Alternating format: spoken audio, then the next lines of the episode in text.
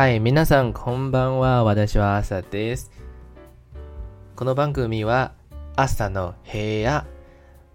今留学している生活について话しています。最近はなんか何もしなかったってあの一日一日に日ぴっち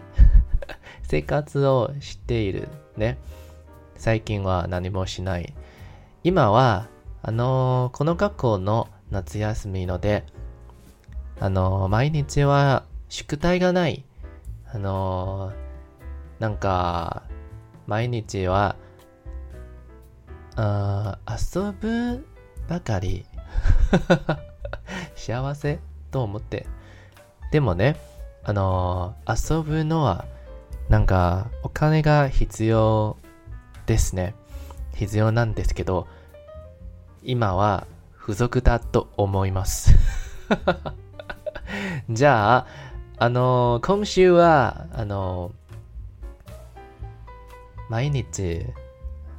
ドーミーで、寮で何もしなかった。何もししないって、生活しています。はい。先周は北海道にいた。たくさん食べ物、美味しい食べ物を食べた、食った。あのー、もちろん札幌ビールも饮んだ。あの、交通费とか、ホテルの料金とか、すべての、ほぼすべてのお金は开けました。だって、そのために、あの、そのように、今はお金が不足ですね。7月までの生活费や、は大変だね、留学生活。留学生活。はい、そんなに、そんなに幸せではないよ。嗨 嗨，好的，那我们要来准备说中文了啊！刚刚用错了非常多非常多的文法，因为我现在讲日文，有时候还是要一边思考，然后一边想我到底要用什么样的助词讲的会比较对。但是其实虽然有错，但以外国人来说，应该还是听得懂，就跟外国人在说台湾的中文一样。我们虽然呢知道他文法有一些些用不对的地方，但我们大概还是知道他想要表达什么。这就是语言，其实我觉得就是语言最最重要的一个部分了。你如果今天的表达是对方能够听得懂的话，那我觉得其实就足够了。不过如果今天是要一个 speech 的话，就是要一个演讲比较长时间的沟通的话，或是 interview 就是访问的话，或者是聊天しゃべる普通のしゃべるしゃべること的话，其实还是要让自己的日文稍微流畅一点点。 之前我有问一个我目前唯一一个称得上是朋友的日本人，他是我呃宿舍的一个一个一个同宿舍的一个人。是有一次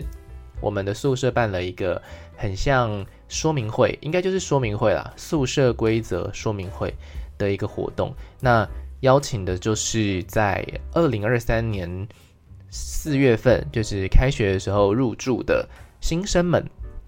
那这些新生们包括了日本的大一，还有研究所的一年级，以及我们这一些外国人。那我们这个宿舍的外国人其实非常的不多，大概就是十个以内，应该五个以内。那目前看起来，就我的观察，是一个欧洲人，一个韩国人，两个台湾人。目前好像就只有这样。那有没有更多的外国人？其实，如果今天一个台湾人他一句话都不说，我其实也不知道他是台湾人，所以大概是这样子的状况。好，反正我就是有一个日本的朋友，就是那个时候我们座位坐在一起，然后就去一起吃了晚饭，大概是这样子的一个认识啦。不过为什么会跟这个朋友有变得比较像朋友的感觉？其实不是只是因为那一次，而是因为后来我们真的不小心遇到太多次。不小心哦，就是在各种地方不小心遇到太多次。最夸张的一次是有一次我要去大阪，办事情，然后我就在路上走路嘛，然后我就刚好又遇到了这位同学，我就问他说：“哎，你要去哪里啊？”然后他就说：“哦，他要去，他要去搭那个电车这样子。”然后我就说：“哎，我要去电车，去搭电车。”哎，那说你要去哪？他就说：“哦，我要去大阪，他要去 USJ，他要去环球影城。”然后就说：“有没有这么巧？我也要去大阪。”他是跟。哦，他是大一的同学，所以他小我大概十岁。Oh my god，再差一点点就真没，我们就差十二岁了呢。十岁是差很多的呢，他都可以叫我叔叔了。但是这个感觉啦，然后我们就一起去了大阪。虽然我们下的站是不一样了，不过就是在那个过程当中就是比较熟，而且我们也都知道，我们常常不小心遇到。好，为什么要讲到他呢？其实就是有一次我在。呃，问他说，因为有一次我就跟他吃饭，问他说，如果以日本人的角度来说，我的这个 accent，就是我的口音，大概是在哪些地方比较不像日本人？因为呃，像是美国人在学中文或日文的话，他们就会不自觉的卷舌，因为美国有很多的音是会卷舌的。那就会在这个部分有他们的口音。那我们班上有一个法国的同学，那他也是会常常会有那种法国口音，就是这样子，唇齿音。对，法法国有很多的唇齿音，也会比较重一点点。那我就想说，因为其实台湾人呢，在学中文的人呢，他们在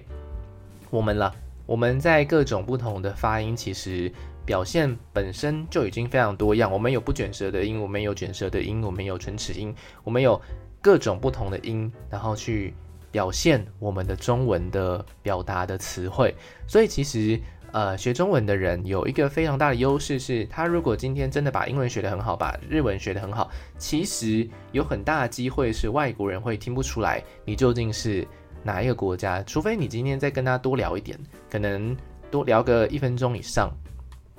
才有可能会发现说，哦，你其实不是土生土长的，因为我们在发音方面有一些先天上的优势，我们比较不会有太多的口音。但是这个是我一直以来对于中文系统的一个了解，但我不确定实际上是不是真的是这样，所以我就问了一下我这个日本的朋友，我就说我的口音听起来如何，然后大概有几趴的程度是像日本人的，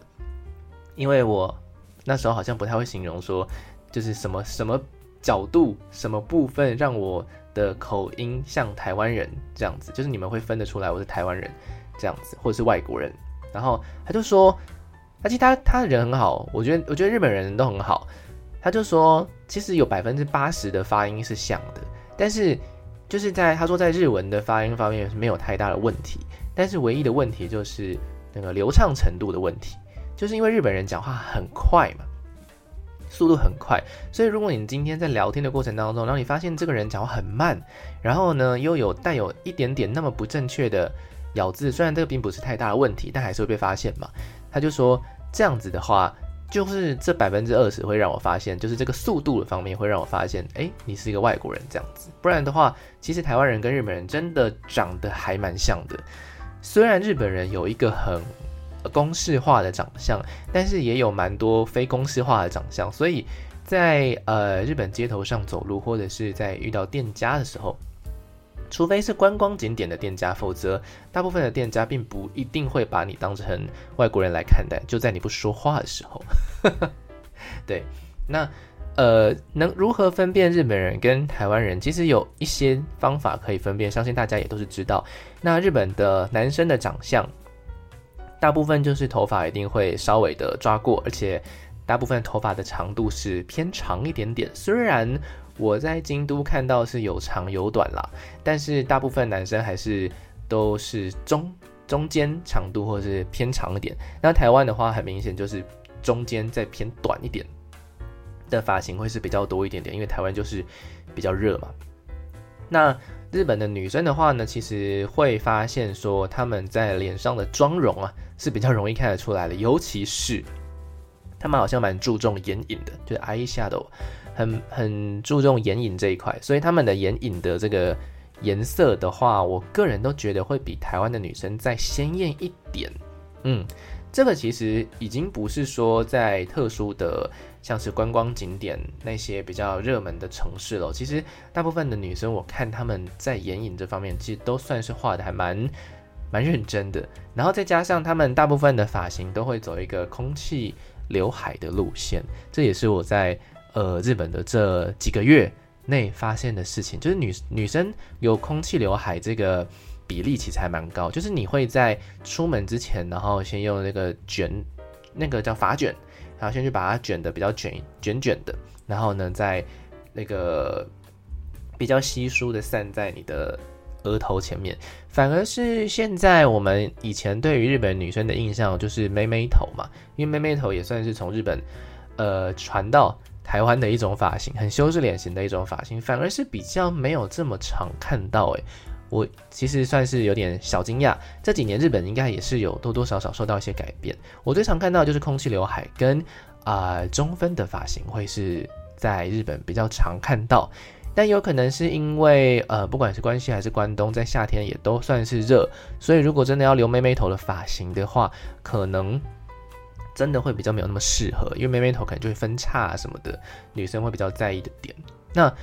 最后最后如果真的是有一个台湾人，真的长得很像日本人，就是他就包含了我刚刚所说的这些条件，不管是男生还是女生的话，那如果要如何分辨的话，最最简单其实就是从呃他们常用的品牌跟服装的搭配吧。毕竟我觉得大部分的台湾人在服装搭配上还是比较随性一点，对。就是衣服的皱褶啊，或者是说多层次的穿搭啊什么的，日本人真的会比较拘谨一点点，因为他们好像是一个很注重其他人怎么想的一个国家，或者是我觉得日本对我来说啦，其实已经有点害怕，害怕别人怎么想的这样的一个程度了。怎么会这样子说呢？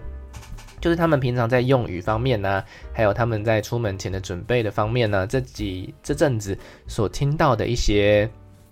其实也不是传闻，就是所听到的一些习惯，你就可以发现说，哎，其实日本人不是说真的非常在乎你到底在想什么，而是说今天日本人非常害怕你去想对他有不好的印象，所以他们决定用这种方式去生活。我之前有看到一个，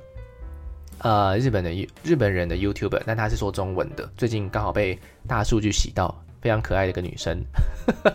我有点忘记她的名字，因为我看的没有很多。她就说她在日本的穿搭跟在台湾的穿搭是不太一样的。她说台湾会比较自由一点点，但是女女生在日本的话就会相对比较保守一点的穿法，大概是这个样子。不过如果你说也是有比较大胆的穿法或者比较鲜艳的穿法，那可能是比较出现在那种很大很大的城市，像是。大阪心斋桥附近，或者是说日本的涩谷附近，你可能会比较看到这种比较夸张的。但是大部分在日常生活当中，我看到的女生确实也都是穿着稍微比较保守一点点。这可能也跟他们天气有关系了，气候有关系，因为他们的夏天有。很闷热的夏天，也有很干燥的夏天，就像冬，然后冬天基本上都是很干燥的冬天，所以他们比较不会担心说这样子穿会出很多很多的汗，然后影响到自己的妆这部分。但是在台湾就是只有很闷热的夏天而已，有啦，有很干燥的夏天，但很少，然后都好像是在南部地区会比较容易出现。如果你是在中部或是北部地区的朋友的话，确实就是潮湿的程度会非常非常的高，嗯。但是这样子的感觉，嗯，好，那我讲到这一个部分的话，主要就是在讲说，哦，前阵子有发现，就是日本跟台湾其实还真的还是蛮多不一样的地方。那大家可能都会很喜欢来日本玩，就跟我以前一样。呃，其实我现在也蛮喜欢来日本玩的啦，只是玩真的就像我刚刚前面那段日文里面有稍微讲到，就是留学生活看似很美好。确实，我也没有觉得不美好，因为如果我今天我觉得不美好的话，大家一定会觉得啊，你就没有在工作啊，你就只有这样子，然后你又待在日本，幸福吧？很幸福，很幸福。我我得先就是前情前情前面先说一下，是很幸福的，是很幸福的。不过啊，当你在一个地方待久的时候，它变变得不是那么观光的时候啊，它就会变得说，你其实还是有很大部分的生活，你会跟。台湾有点像，然后你会想要在这个国家找到跟台湾差不多的生活方式，怎么说呢？大家可能就会想说，那你就在日本了嘛，或者说你就在欧洲了，你就在美国了嘛，你就活得像当地一样啊，有当地的一个生活方式，就用当地的生活方式去活啊什么的。好，这一点其实我算是还蛮同意的。但是因为我们在过去的十几年、二十几年的时间，都是生活在台湾这个文化之中嘛，所以说我们对于其他国家的这个适应程度，其实没并没有这么高。而且还有一个很重要的是。这些文化，我在过去二十几年的这个文化，台湾文化其实已经深深的印在我的心里了。就是我每一个季节，我可能会去吃的东西，我可能会去做的一些事情，其实都不一样。然后还有我面对一些事情的价值观，其实也都是过去的二十几年所牢牢刻印下来的。所以坦白说，我其实没有办法。一下子抛弃这些东西，而且说实在，我也没有必要抛弃这些东西。这也就是为什么留学生在其他的国家里面，还是会想要找到，就是尽可能相相似于自己原本国家的一些生活方式。就算你今天带着一个非常非常崇洋媚外的一个心情，呃，我说这个这个地方的崇洋媚外，其实算是比较正面的意思，就是你想要跟这个地方的人活得一样，所谓的入境随俗。你想要活得像日本人一样，你想要跟他们吃一样的食物，穿一样的打扮什么的。但是我必须说，吃打扮这些东西都是比较外面的，就是你外外在外显的部分。你可以在外显的部分非常非常的像日本人，但是你的心啊，其实你在过去的二十几年，你都是在台湾生活嘛，所以其实你会。没有办法去割舍掉那些部分，而且那些部分对你来说也会是比较安心的。像是每次到了晚上，呵呵，日本的晚上真的很无聊。日本人的晚上啊，我其实不知道诶，因为其实日本对我来说是一个工作压力算是非常大的地方，然后我就不知道为什么大部分的餐厅跟呃百货公司之类的地方，其实都没有开到。晚上八点之后，顶多开到九点，百货公司开到九点，但是不会像台湾一样开到十点，然后可能有些地方礼拜六还给你开到十一点，这一种程度其实没有诶、大概在日本的话，你基本上晚上八点出门之后，你就什么都买不到了。大部分的店，尤其是比较小的店，百货公司可能还算是稍微可以开比较久，但是大部分小店都真的是八点之后就关了。但是如果今天你是在台湾的话，八点之后怎么可能？你会有饮料店，你会有小吃摊，甚至盐酥鸡店给你开到凌晨一点。你会有卤味摊，然后你还会有各式各样不同的餐厅，那种餐酒馆什么的，其实也都是超级多家。你在晚上的时候完全不用担心你会吃不到任何一种料理。对，就算是在台湾的日式料理，也会开到十点钟。这个就是他们进入台湾之后的入境随俗。所以在台湾，在日本的时候啊，生活的时候啊，我最不能习惯就是，呃，晚上真的没有什么地方可以去。我晚上最常去，就是我可能今天肚子饿，晚上就是想要去买个吃的，我大概就会选择松屋吧，或者是说 Skia，或者是说麦当劳以及 Seven Eleven 这些。地方去做消费，但是如果我是在台湾的话呢，今天晚上八点之后呢，我就是不小心，我想要买个宵夜回去的话，选择之多，尤其是咸酥鸡，一定是一个最不错的选择。然后我以前也都还会吃像是呃肉羹之类的东西，然后当做自己的宵夜，或甜不辣啊，或是 讲到非常的饿，大概是这样子的感觉。那日本跟台湾其实就有这样子很大的不同。就算你今天是一个非常喜欢日本文化的人，然后你非常想要活得跟日本人一模一样的人，坦白说，这个坚持你再坚持两个月，好，给你两个月的时间，然后你都都都活在日本，这这样子的一个坚持，其实你就会觉得没差了，你就会开始活得跟台湾人一样，就像我现在一样。我现在，呃，虽然说了，虽然说我个人还是蛮崇尚日式生活的。但是我现在像是，我可能回到家的休闲娱乐，就是上网看这个 YouTube 的影片啊，那有时候看日本的，有时候看台湾的。然后假日的生活其实也没有干嘛，就是睡到自然醒啊，然后去吃吃个午饭啊。那午饭的选择，其实我有时候还是会买麦当劳啊。然后就是跟台湾的我其实差不多。然后我最近有一个新的想法，就是。你今天在国外留学，你其实没有必要一定要强迫自己成为那个国家的人，因为你终究没有办法成为那个国家的人。而且最好的一件事情就是。你不用给自己太多的压力，因为生活即生活，you know。虽然说你今天是花了很大笔的钱在国外，可能租房子啊，然后生活费啊，什么什么的交通费啊，你就是花了一笔大很大的钱，然后拿到了那个签证，然后让你能够在国外生活一段时间。但是这件事情跟生活基本上是没有任何抵触。你可能会想说，你花了好多钱，你要在这边尽情的享受文化体验。但我必须说，生活及文化体验。你今天就算是用你自己很擅长、很舒服的方式，在其他的国家生活，那这件事也没有任何的错误。反而是，如果你今天有办法把自己的习惯的生活方式跟在国外这个环境当中能够做一个很好的结合的话，我倒是觉得这样子的人还比较了不起，因为你找到了这个属于你的最舒服的生活方式，而不是。硬要活得跟这个文化人一模一样，其实真的是非常困难的一件事情啦。你顶多就是在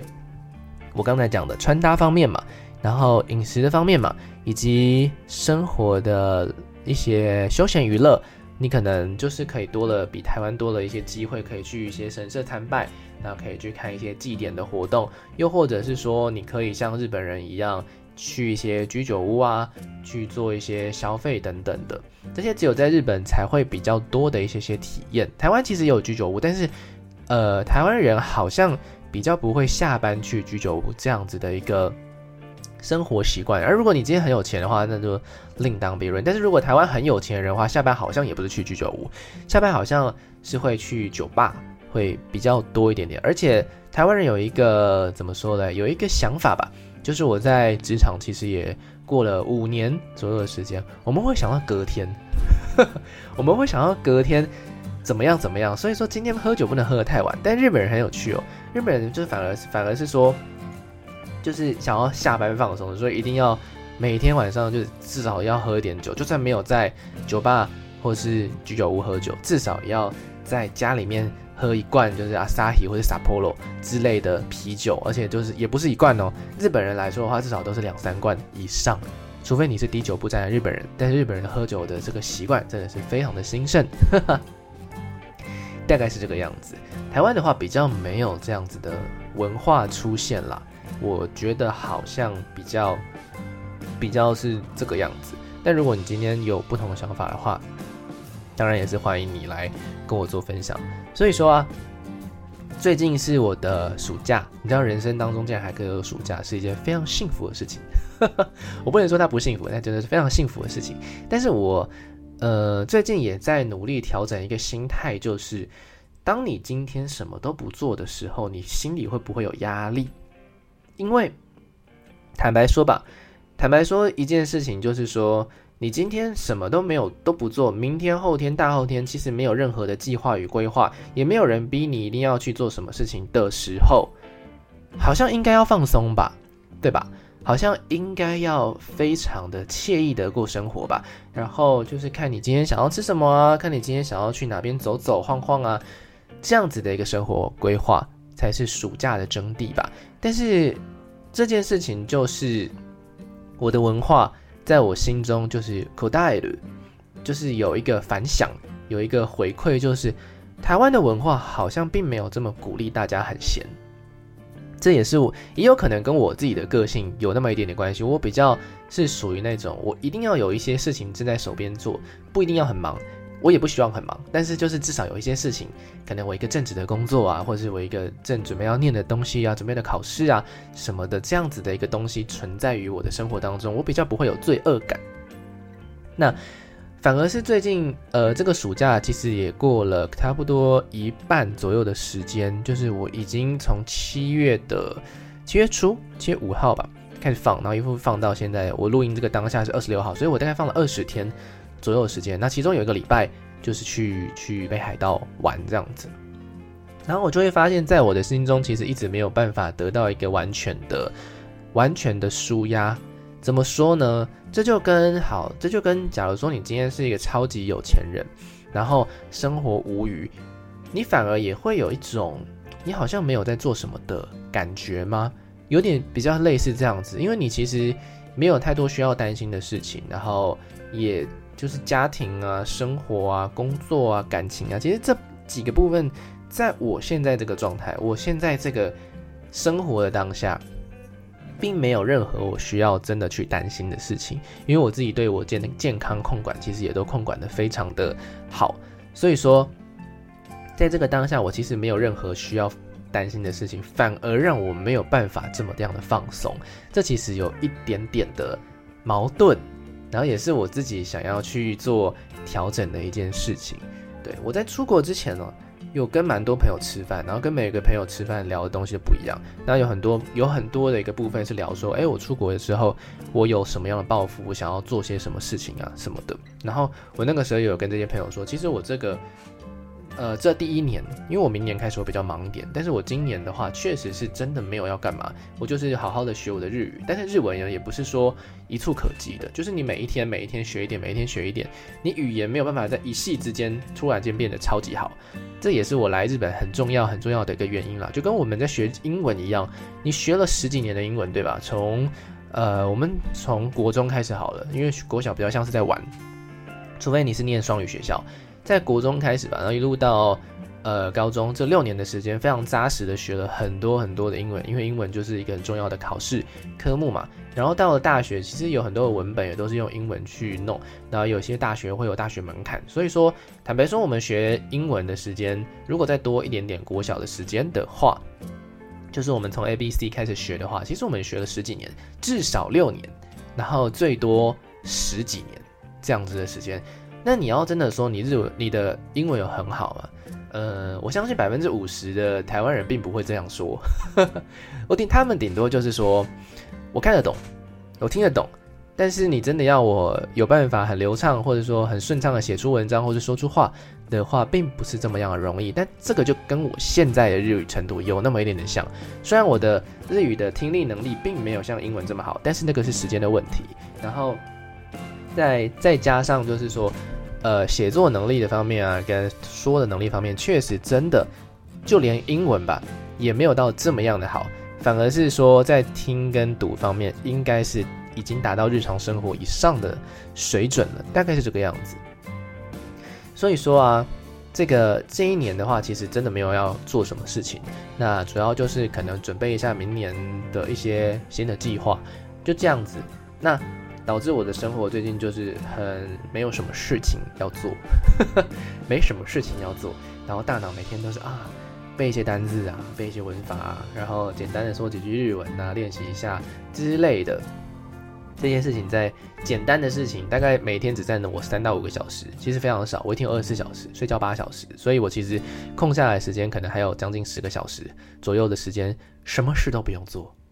对，所以最近我在调整这样的心态。在出国之前，除了说跟朋友聊一下我的包袱之外，也有跟一些朋友聊说，哎，我会不会很不习惯呢？然后怎么样怎么样的？那有一个朋友，其实我觉得就说的蛮好。这件事情我最近也是，呃，有时候会想起来，有时候会忘记。但我最近刚好想起来了这样一个很重要的观念。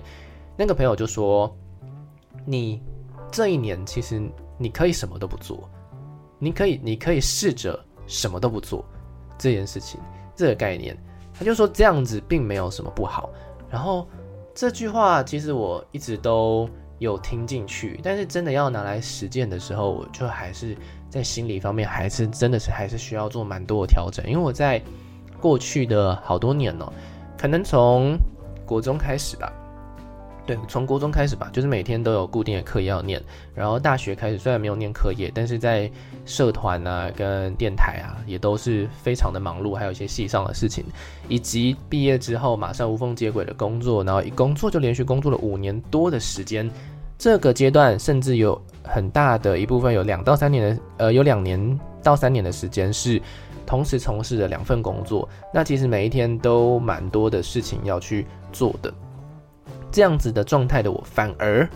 反而并没有觉得多累，或是怎么样，反而会有一种很踏实的感觉嘛，因为每天都有一件要完成的事情，一件以上要完成的事情。那有时候很忙啊，有时候很闲，就这样子。但是每一天好像都会有一个固定的任务要去完成。反而是现在我自己的一个状态，呃，相较于过去十几年的一些状态，是最最闲的时候，在美国吧。在美国也有这样子的一个所谓的 gap year 的制度，只是他们是大学毕业之后会有一个 gap year，让自己去寻找说自己真正想要做的事情是什么。那对我来说，今年其实也算是一个很重要的 gap year。今年的前四个月，我是在台湾无所事事的度过，就跟一些朋友吃饭啊什么的。然后在呃四月份到现在七月底嘛，八月嘛，这四个月也应该又一个又一个四个月了。是在日本习惯一下日本当地的生活。那接下来四个月的话，我觉得也是就是一个新的阶段了。对我来说吧，可能就是真的要好好的、好好的摸索一下自己未来真的想要从事的事情。当然，我已经有一个很明确未来想要从事的事情了，只是它究竟能不能实现，这还是必须看很多天时地利人和的安排，以及我自己身上有没有一些。其他的枷锁之类的，因为很多事情会发生的很突然啦，像是你今天突然间被诊断出你有一个什么什么病，或是你今天的家人朋友突然间怎么怎么了，或者是说国际时事动巨变，或者是天灾等等，都会影响到你所有的决定。那这些事情的话，我就是直接不不放在我自己身上啊，就是交给命运去做安排这样子。所以后面这四个月其实也是我很重要的四个月，从八月份。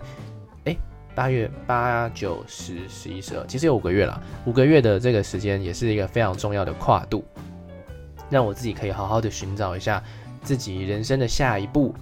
到底要做些什么事情。因为坦白说吧，坦白说我在出国之前，我其实有跟有一些朋友聊到，就聊到说，其实我算是一个梦想实践非常快的人，就是因为我从国中开始就一直想要做广播这件事嘛。那我就一直一直一想一直想，然后也一直朝这个方向去做。那也确实在我二零二二年的时候，做出了我最理想的节目的样子。那也呃有很多固定的听众，然后有一些啦，有一些固定的听众，然后也访问到了我自己很想要很想要访问的人。那有点说，好像在广播这个阶段。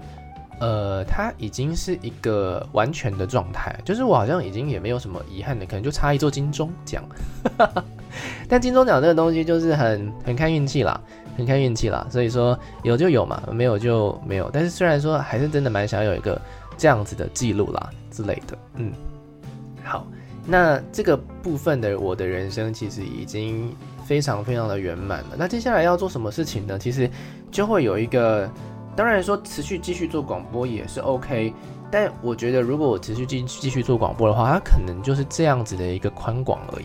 就是我能够做到的部分，其实已经是广播的世界能够做到，能够去触及到最广的那一个区域了。那当然说我可以去做一些音乐之外的节目啊，或者说去做一些其他类型的结合啊什么，但那个就比较偏向是说可以做。但那并不是我真的想要做的事情。这件这个想法对我来说是非常的明确的，就是我并没有排斥它。如果这个案子找上我的话，我可能还是会去做。但是如果这个这个事情没有发生的话，我不会强迫自己去 touch 到这些部分，大概是这个样子。所以啊，接下来这个五个月的时间其实还算是蛮宽裕的。究竟会遇到什么事情呢？这个阶段的我究竟会需要，究竟需要的是什么东西呢？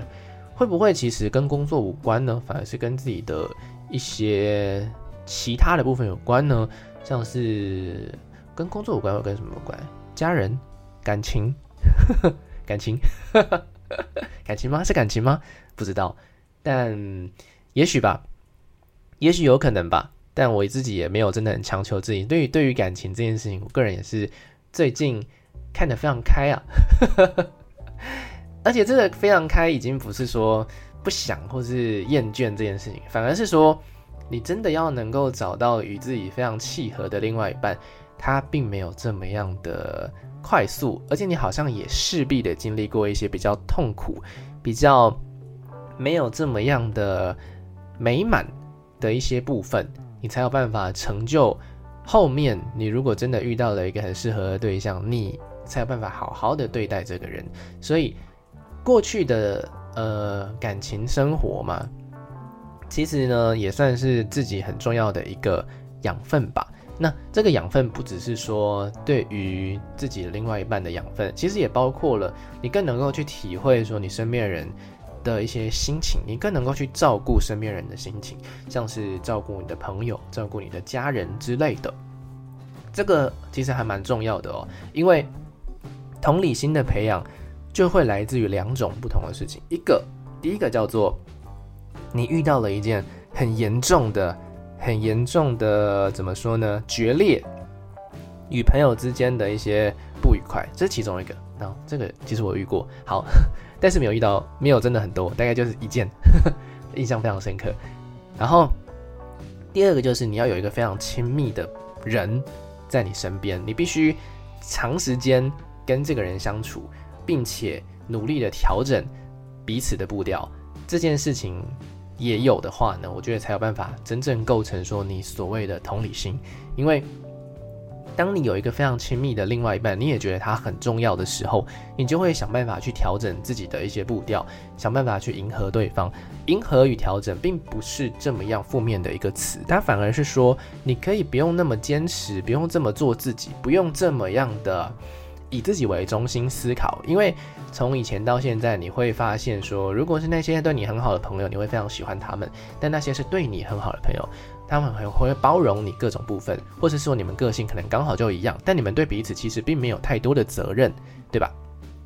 但是或者就或者是说，你从小到大家人其实也都是最宽容的一个存在嘛，那他们其实也默默忍受了很多可能你看不到的部分，那这些可能来自于你的脾气。来自于你的欲望，来自于你的一些说话还有行为举止，并没有这么符合他们的期待。因为我们在出社会之后，长大之后，我们会遇到各种不同的人形塑我们的个性。那这些个性的话呢，价值观可能就会跟你原生家庭不太一样，与原生家庭产生一些隔阂。那不管是各种情况，其实通通都会有。所以你其实是活在一个一直被包容的状况，一直被大家所惯养、宠宠幸。的宠幸嘛，宠爱的一个状况。所以说啊，你唯有遇到了感情上的决裂，就是不管是与情人也好啊，不管是与朋友也好，一个比较不好的决裂，以及与你有一个很亲密的伴侣，除非你真的遇到这两件事情吧，你才有办法真正成为一个在身心灵方面都非常强大的人，或者是说成为一个真正温柔的人。所谓的温柔，并不是与生俱来的。你一定得经历过这些事情，你才有办法成为真正温柔的人。否则的话，你就是成为一个很好的人而已。但这些很好，究竟是你自己想要营造给别人的形象呢？还是说你今天是一个经历过这些痛苦的人，你才有办法去同理对方呢？其实我觉得后者会是相对比较成熟一点点。每个人的遭遇的事情的这个速度会不太一样。有些人可能在十几岁的时候就已经遭遇过这样的事情了。那有些人可能是终其一生都不会遭遇到这样的事情，你就是一个非常幸运、走得非常顺遂的人。可能终其一生都没有遇到这样子的事情的人，也不一定就是走得很顺遂的人。他可能还是会有各种不同的烦恼，但是烦恼的层次确实会是相对比较简单一点。就像是我现在去想一些我过去可能有的感情烦恼，或是有的一些，我好像没有太太过担心人际关系的部分，然后。当然也还是会慢慢的、慢慢的进步，在人际关系建立这个部分，或是与家人的相处啊等等这些东西，以前曾经成为我的一些心头上的烦恼，但是现在我去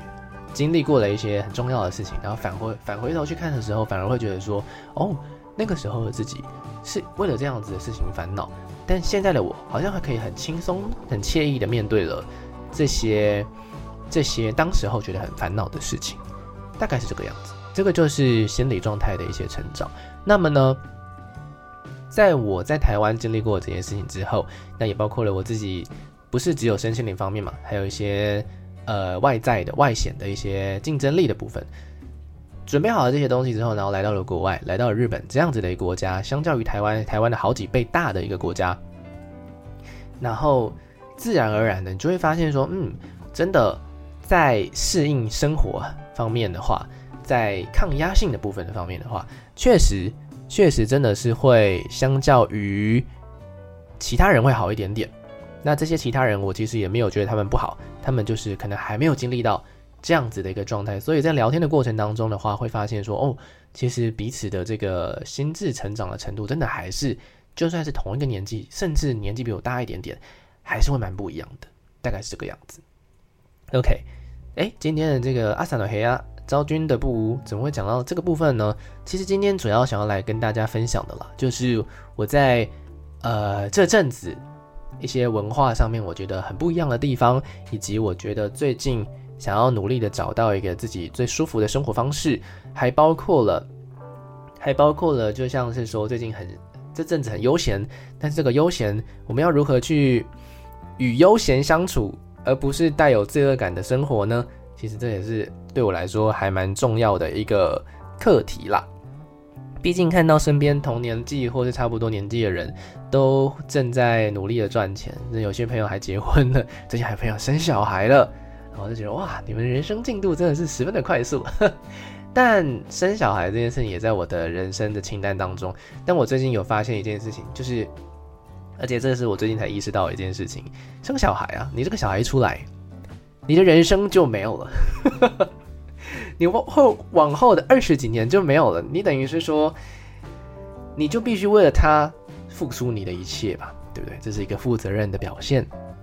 虽然说我现在这个年纪也确实已经可以迈向这个阶段，但是我觉得好像还可以再等一下，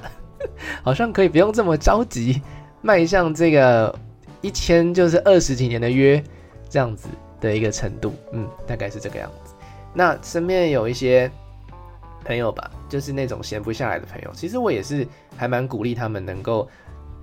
呃，能够找到真正让自己放松的方式，而不是说，哎，这个就是另外一个小小的可以来跟大家讨论一下。成年之后，大家变得变得非常喜欢喝酒。那喝酒这个东西，或者是喝咖啡这个东西，一个提神，一个让自己快乐，这两件事情都是成为大人之后会比较去。懂得去享受的东西，我们把它包装成一种享受。但我个人觉得，在喝酒的文化、喝咖啡的文化背后，其实有一个很重要的东西，就是我们想要借由这些东西，让自己能够好好的活着。我们需要足够的精神，或是咖啡的香气。我们需要这种仪式感，那我们需要酒精，让我们稍微的催眠一下，稍微的微醺一下。暂时脱离一下现实生活的那种真实感，这样的部分对我来说吧，喝酒这件事情确实也带有着这样子的一个程度。但我自己对于我自己喝酒的座右铭就是：我今天快乐才喝，我不快乐是不会喝酒的。我平常有事没事也会喝，但就是那个我心情好的时候才会喝，这样子的一个感觉。那咖啡对我来说就是一个饮料，我没有为了要提神喝咖啡，我就是就是一个饮料而已。我有给自己在很早很早之前就建立下了这样子的一个价值观，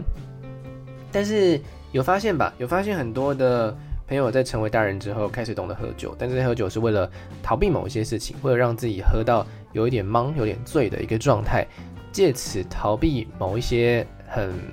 很需要去处理的事情。但这个对我来说，可能就是太忙的一个写照吧。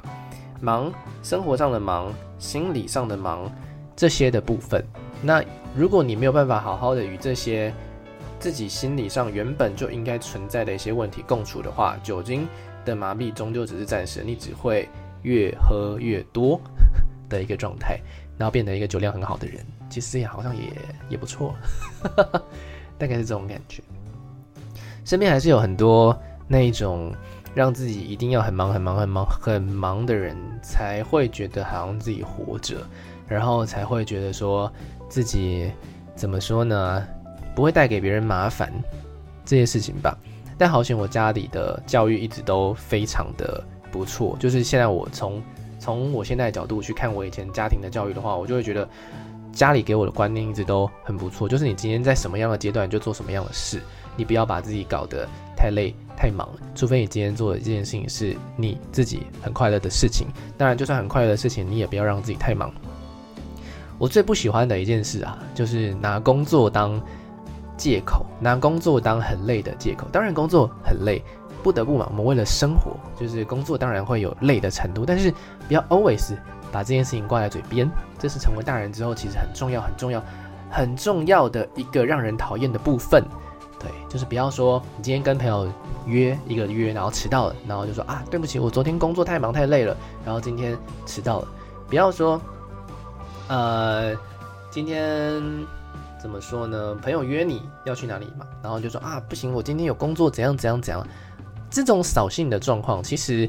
坦白说，工作很重要吧？就是你会是一个工作上非常负责任的人，但是你会间接的少了很多真的能够延续下去的一些重要关系，还有人脉的部分。不过，这个就是每个人生活方式不同了，所以我也没有觉得他到底是多么错误这这一件事情。只是我觉得，如果总是拿工作来当做一个理由。或者是久而久之，你会别觉觉得它好像是一种借口的话，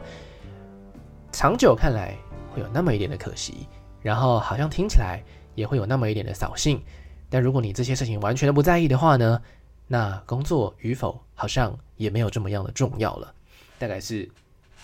这样的感觉吧。希望大家都可以找到一个自己不会拿来当做疲惫借口的工作，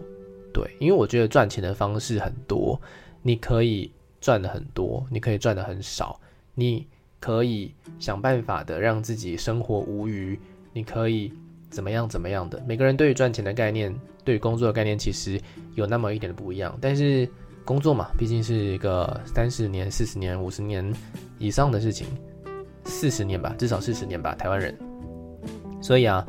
如果一直都处在这种很不快乐的情况之下的话，久了之后人其实会生病的。我就是那种宁可我让自己赚钱不用赚到非常非常的多，生活无余就好了。就是我我可能我可能不太需要担心我的经济支出的那一种程度，但我也没有必要把自己过得太好的那一种程度的工作，但借此呢去让我自己的心情状态是维持在一个很好的状态。